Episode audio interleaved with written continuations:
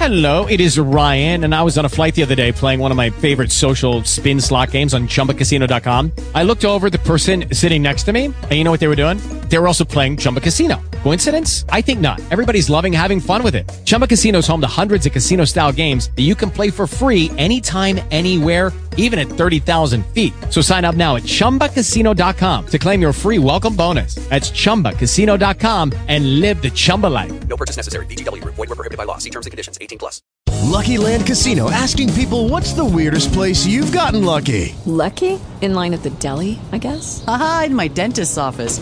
More than once, actually. Do I have to say? Yes, you do. In the car before my kids' PTA meeting. Really? Yes. Excuse me, what's the weirdest place you've gotten lucky? I never win and tell. Well, there you have it. You can get lucky anywhere playing at LuckyLandSlots.com. Play for free right now. Are you feeling lucky? No purchase necessary. Void where prohibited by law. 18 plus. Terms and conditions apply. See website for details. Nothing at all. But we must humour them, O Queen. They never mean half they say. If it pleases my husband to believe that I believe he can make Suleiman bin Daud's palace disappear by stamping his foot, I'm sure I don't care. He'll forget all about it tomorrow. Little sister, said Balkis, you are quite right. But next time he begins to boast, take him at his word. Ask him to stamp and see what will happen. We know what menfolk are like, don't we? He'll be very much ashamed. Away flew the butterfly's wife to her husband, and in five minutes they were quarrelling worse than ever. Remember, said the butterfly, remember what I can do if I stamp my foot. I don't believe you one little bit, said the butterfly's wife. I should very much like to see it done. Suppose you stamp now. I promised Suleiman bin Daud that I wouldn't, said the butterfly, and I don't want to break my promise. It wouldn't matter if you did, said his wife. You couldn't bend a blade of grass with your stamping. I dare you to do it, she said. Stamp, stamp, stamp. Suleiman bin Daud, sitting under the camphor tree, heard every word of this, and he laughed as he had never laughed in his life before. He forgot all about his queens. He forgot about the animal that came out of the sea. He forgot about showing off. He just laughed with joy. And Balkis, on the other side of the tree, smiled, because her own true love was so joyful. Presently, the butterfly, very hot and puffy, came whirling back under the shadow of the camphor tree, and said to Suleiman, She wants me to stamp. She wants to see what will happen. Oh, Suleiman bin Daud, you know I can't do it, and now she'll never believe a word I say. She'll laugh at me to the end of my days. No, little brother, said Suleiman bin Daud. She will never laugh at you again. And he turned the ring on his finger, just for the little butterfly's sake, not for the sake of showing off. And lo and behold, four huge jinns came out of the earth. Slaves, said Suleiman bin Daud, when this gentleman on my finger, that was where the impudent butterfly was sitting, stamps his left forefoot, you will make my palace and these gardens disappear in a clap of thunder. When he stamps again, you will bring them back carefully. Now, little brother, he said, go back to your wife and stamp all you've a mind to.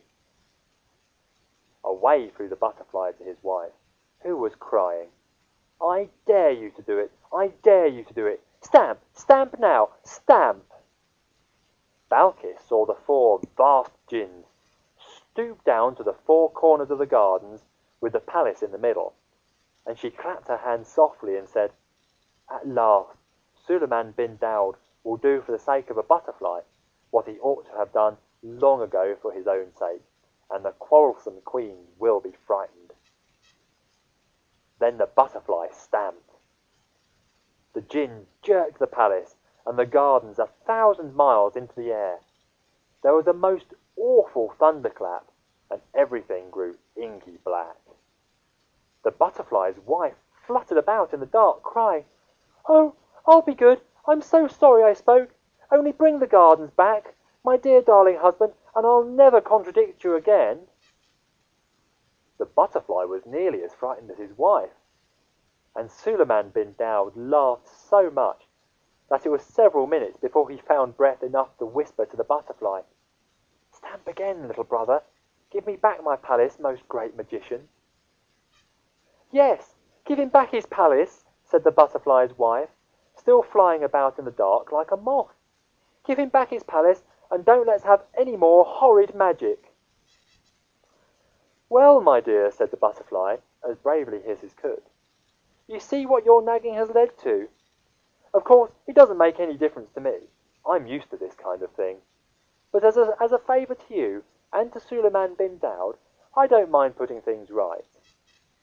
So he stamped once more, and that instant the jinns let down the palace and the gardens without even a bump. The sun shone on the dark green orange leaves. The fountains played among the pink Egyptian lilies.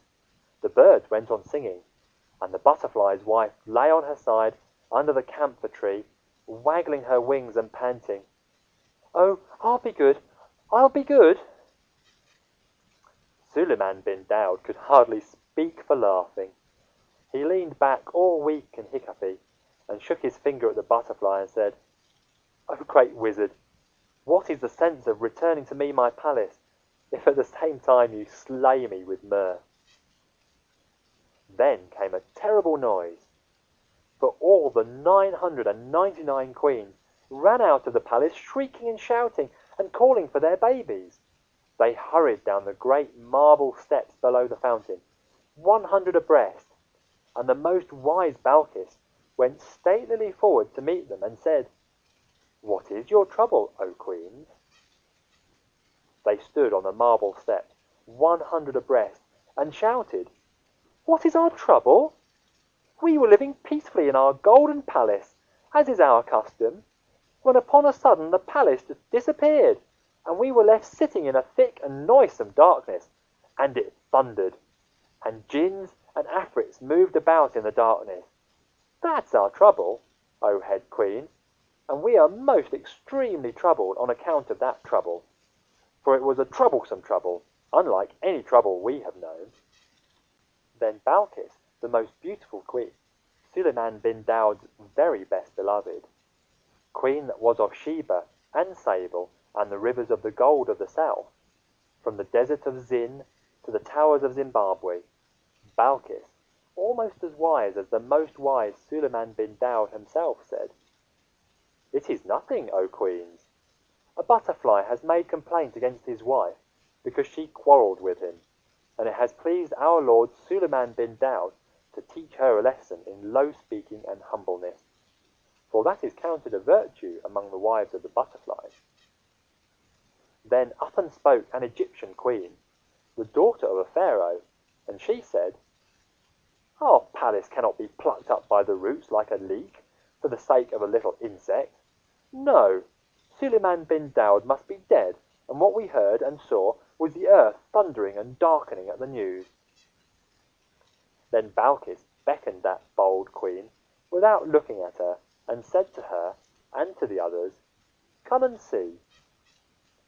They came down the marble steps, one hundred abreast, and beneath his camphor tree, still weak with laughing, they saw the most wise king, Suleiman bin Daud, rocking back and forth with a butterfly in either hand, and they heard him say, O wife of my brother in the air, Remember after this to please your husband in all things, lest he be provoked to stamp his foot yet again.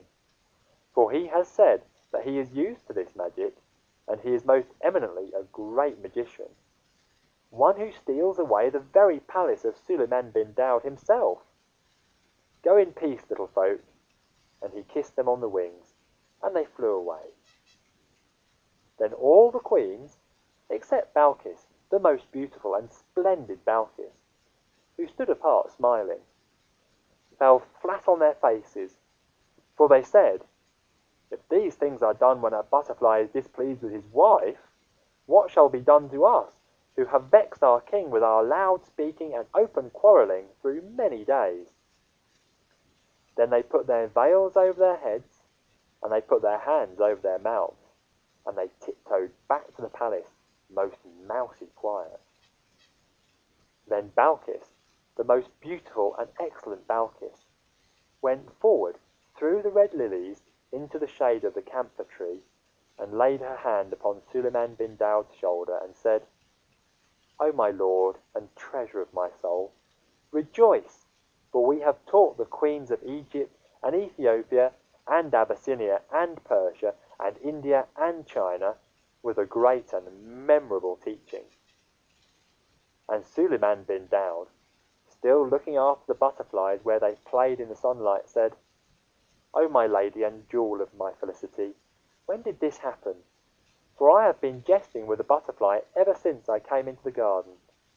And he told Balkis what he had done. Balkis, the tender and most lovely Balkis, said, O my lord and regent of my existence, I hid behind the camphor tree and saw it all. It was I who told the butterfly's wife to ask the butterfly to stand, because I hoped that for the sake of the jest my lord would make some great magic, and that the queens would see it and be frightened. And she told him what the queens had said, and seen, and thought.